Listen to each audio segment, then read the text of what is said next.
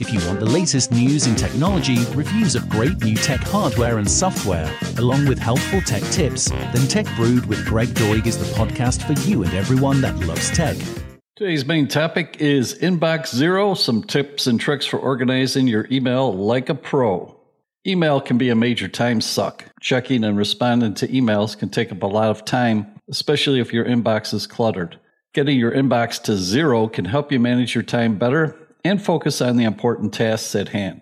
Inbox zero is the goal of having zero emails in your inbox. This can be achieved by either deleting or archiving all of your emails or by sorting them into folders so that your inbox is empty. There are a few different ways to achieve inbox zero. One way is to use the delete button liberally and archive everything else. Another way for Gmail users is to use Gmail's filters and labels to move certain types of emails out of your inbox and into specific folders. Other email clients have similar features and use the ones that are available to you with your program of choice.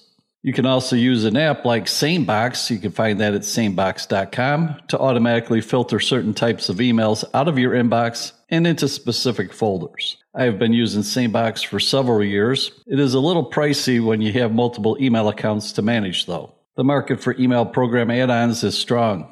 Other popular applications to help with getting to zero inbox are Clean Email, which is located at their website, clean.email. They promote their product and their website front page, which reads Clean Email helps you manage your mailbox overloaded with unread and unwanted emails more efficiently while keeping your data safe and respecting your privacy. Clean up emails with our email inbox cleaner app, according to Clean Email. One more I'll mention because I've used it before is Mailstrom. That's M A I L S T R O M, which is at their website, mailstrom.co. They claim to allow someone to clean up their inbox and unsubscribe and delete thousands of messages in just a few clicks. There are free trials available with these programs and will give you a good feel to the performance delivered by them. I'm sure there are other programs available if you do a search. I've just covered a few that I've used or currently use. There are a few key tips for maintaining Inbox Zero that can be extremely helpful in keeping your email organized and manageable. First, it is important to set some ground rules for yourself and create a plan for dealing with emails. Decide how often you will check your email and what you will do with each message when you read it. Make sure to respond to or delete messages as soon as possible so they don't pile up in your inbox. And in conclusion, Inbox Zero is a great way to manage your email and keep your inbox organized. It can help you to stay focused and productive, and it can also save you time. If you're not already using Inbox Zero, I encourage you to give it a try. It may take some time to get used to, but I think you'll find that it's worth the effort. Coming up next on Tech Brewed, some tech news. So here are some tech news story headlines from this past week. A big one for Apple fans out there is Apple announced an event for March 8th, which they are calling Peak Performance. They announced that they'll be holding its first event of 2022 on that date, March 8th, at 10 a.m. Pacific time at the Steve Jobs Theater. PC Magazine is predicting that Apple will unveil an A15 powered iPad Air and iPhone SE, plus an M2 based MacBook. But as always, we'll have to wait to see what shows up at the show. But they're saying there's also going to be new MacBooks coming this year, and they're predicting a new model will feature a redesigned keyboard and trackpad. And they're also predicting a new laptop that will come with a range of colors. Hmm. Okay, here's a story by ZDNet, written by Stephanie Condon, who's a senior staff writer, who's writing about electric vehicles. The article reads that Sony and Honda this past Friday announced their plans to form a new electrical car company with the expectation that the new company would bring its first high value added battery electric vehicle to market by 2025. While Honda brings its car manufacturing capabilities to the table, Sony is expected to develop a mobility service platform for the company. The partnership between Sony and Honda underscores how dramatically the auto industry has evolved and continues to evolve.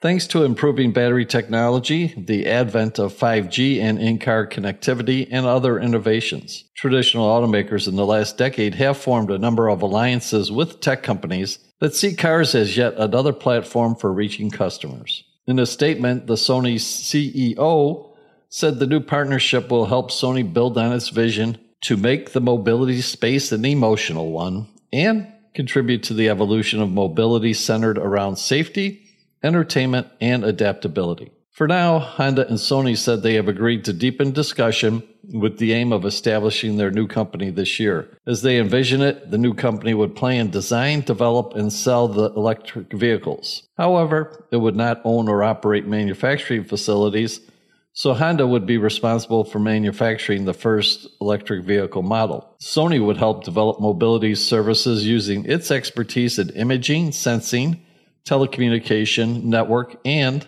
entertainment technologies. And last story, but not the least, of course, reads Hackers stoke pandemonium amid Russia's war in Ukraine. There's been a wave of cyber attacks meant to buoy Ukraine, but it could have unintended consequences. This, according to an article written by Lily Hay Newman at Wired.com, and it was also posted at ArsTechnica.com. Lily writes that on Thursday, hackers defaced a Russian Space Research Institute website and leaked files that they allege are stolen from Roscosmos, the Russian space agency. Their message read, Leave Ukraine alone, else Anonymous will F, bad swear word, you up even more. Meanwhile, a DDoS attack pummeled Russia's .ru top level domain with the aim of essentially cutting off access to all URLs that end in .ru. And these are just the latest incidents in a surge of hacktivism in support of Ukraine. Protests against Russia's war of choice with Ukraine have been held around the world, including in 48 Russian cities. The global community has raised millions of dollars for Ukraine through cryptocurrency donations, and private companies from Shell and BP to Apple have temporarily or permanently pulled out of the Russian market. Amidst the havoc, hacktivists are joining other attempts to make a statement and advance their cause. For years, Russia has barraged Ukraine with an array of intrusive and destructive cyber attacks, and the war opened in recent days with Russian campaigns to hit Ukrainian institutions with DDoS attacks and awakened data wiping malware on hundreds of Ukrainian computers. Ukraine itself has launched an effort to amass a volunteer IT army of civilian hackers from around the world to aid its fight alongside traditional conscription. Still, as the back and forth has escalated into violence in the region and NATO countries have battered Russia with crippling economic sanctions, hacktivist data leaks, website defacements, and cyber attacks have become one of the most visible, if not necessarily the most impactful, digital battlegrounds. But as a side note, you need to be taking care of your own personal cybersecurity if you haven't been. And if you don't have backups, you sure in the heck better get them now. And that's the end of this week's top tech news headline stories. Coming up next on Tech Brewed, tech tips and the how to section for this week. Well, our first tech tip today is more of a news item from Google about their Google Workspace product. They say more information will be included in comment notifications to help avoid phishing and malware. Here's a quick summary from their website. They write When someone mentions you in a comment in a Google Workspace document, they will send you an email notification with the comment and the commenter's name. With this update, they are adding the commenter's email address to the email notification, which is new. They hope that by providing this additional information, this will help you feel more confident that you're receiving a legitimate notification rather than a spam or phishing attempt by a bad actor. And there's nothing required on admins to get this feature. And as far as end users, the feature will be available by default, but it's gradually rolling out, began rolling out March 3rd, and it will be rolling out for about 15 days for feature visibility for all Google Workspace users. And it's going to be available for Google Workspace customers, as well as legacy G Suite Basic and Business customers, and also available to users with personal Google accounts. Our next tech tip is for Microsoft users, especially those that are looking to get rid of a computer. Microsoft had a warning recently that some files might not be deleted when you reset a Windows PC. And until they get a complete workaround, you'll have to do the following steps. And these are the steps according to Microsoft. You're going to delete the windows.old folder using Storage Sense in the Settings app. So for Windows 11, Windows 10 version 20H2, in all editions, here's the summary. The Windows.old folder contains the previous version of Windows on your device. If you want to remove the previous version after you upgrade, or as I mentioned, if you're getting rid of the computer, the easiest method is to use Storage Sense in the Settings app. Follow the steps that are going to be given for your version of the Windows operating system. In Windows 10, go ahead, grab that pen, pencil, crayon if you want to write this down, or just re listen to it if you miss a step. Number one, you're going to open Settings. Two, select System. Three, select Storage. Then, when you're there in the Storage Sense section, choose Change How We Free Up Space Automatically. Then, in the Free Up Space Now section, select the Delete Previous Version of Windows checkbox. Then select the Clean Now button.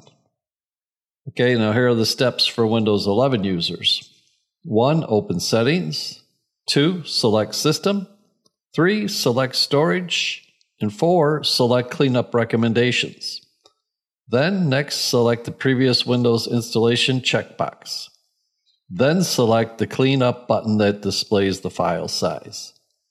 So again, keep this in mind if you're looking to get rid of a computer and Microsoft is working on a complete fix for this, but those are the steps to take now, especially if you're unloading that PC or laptop.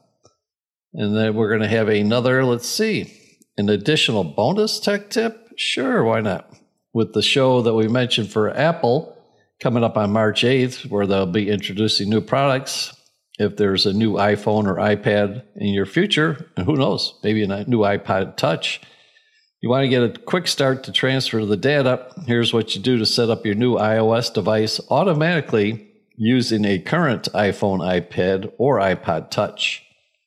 So if you want to set up your new device with Quick Start, here's what you do. Go ahead. Hope you still got the pen, pencil, crayon handy. Quick Start occupies both devices.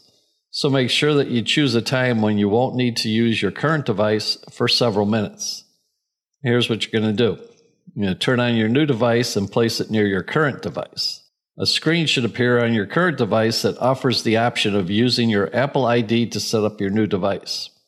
Then make sure that it's the Apple ID that you want to use. Then tap Continue.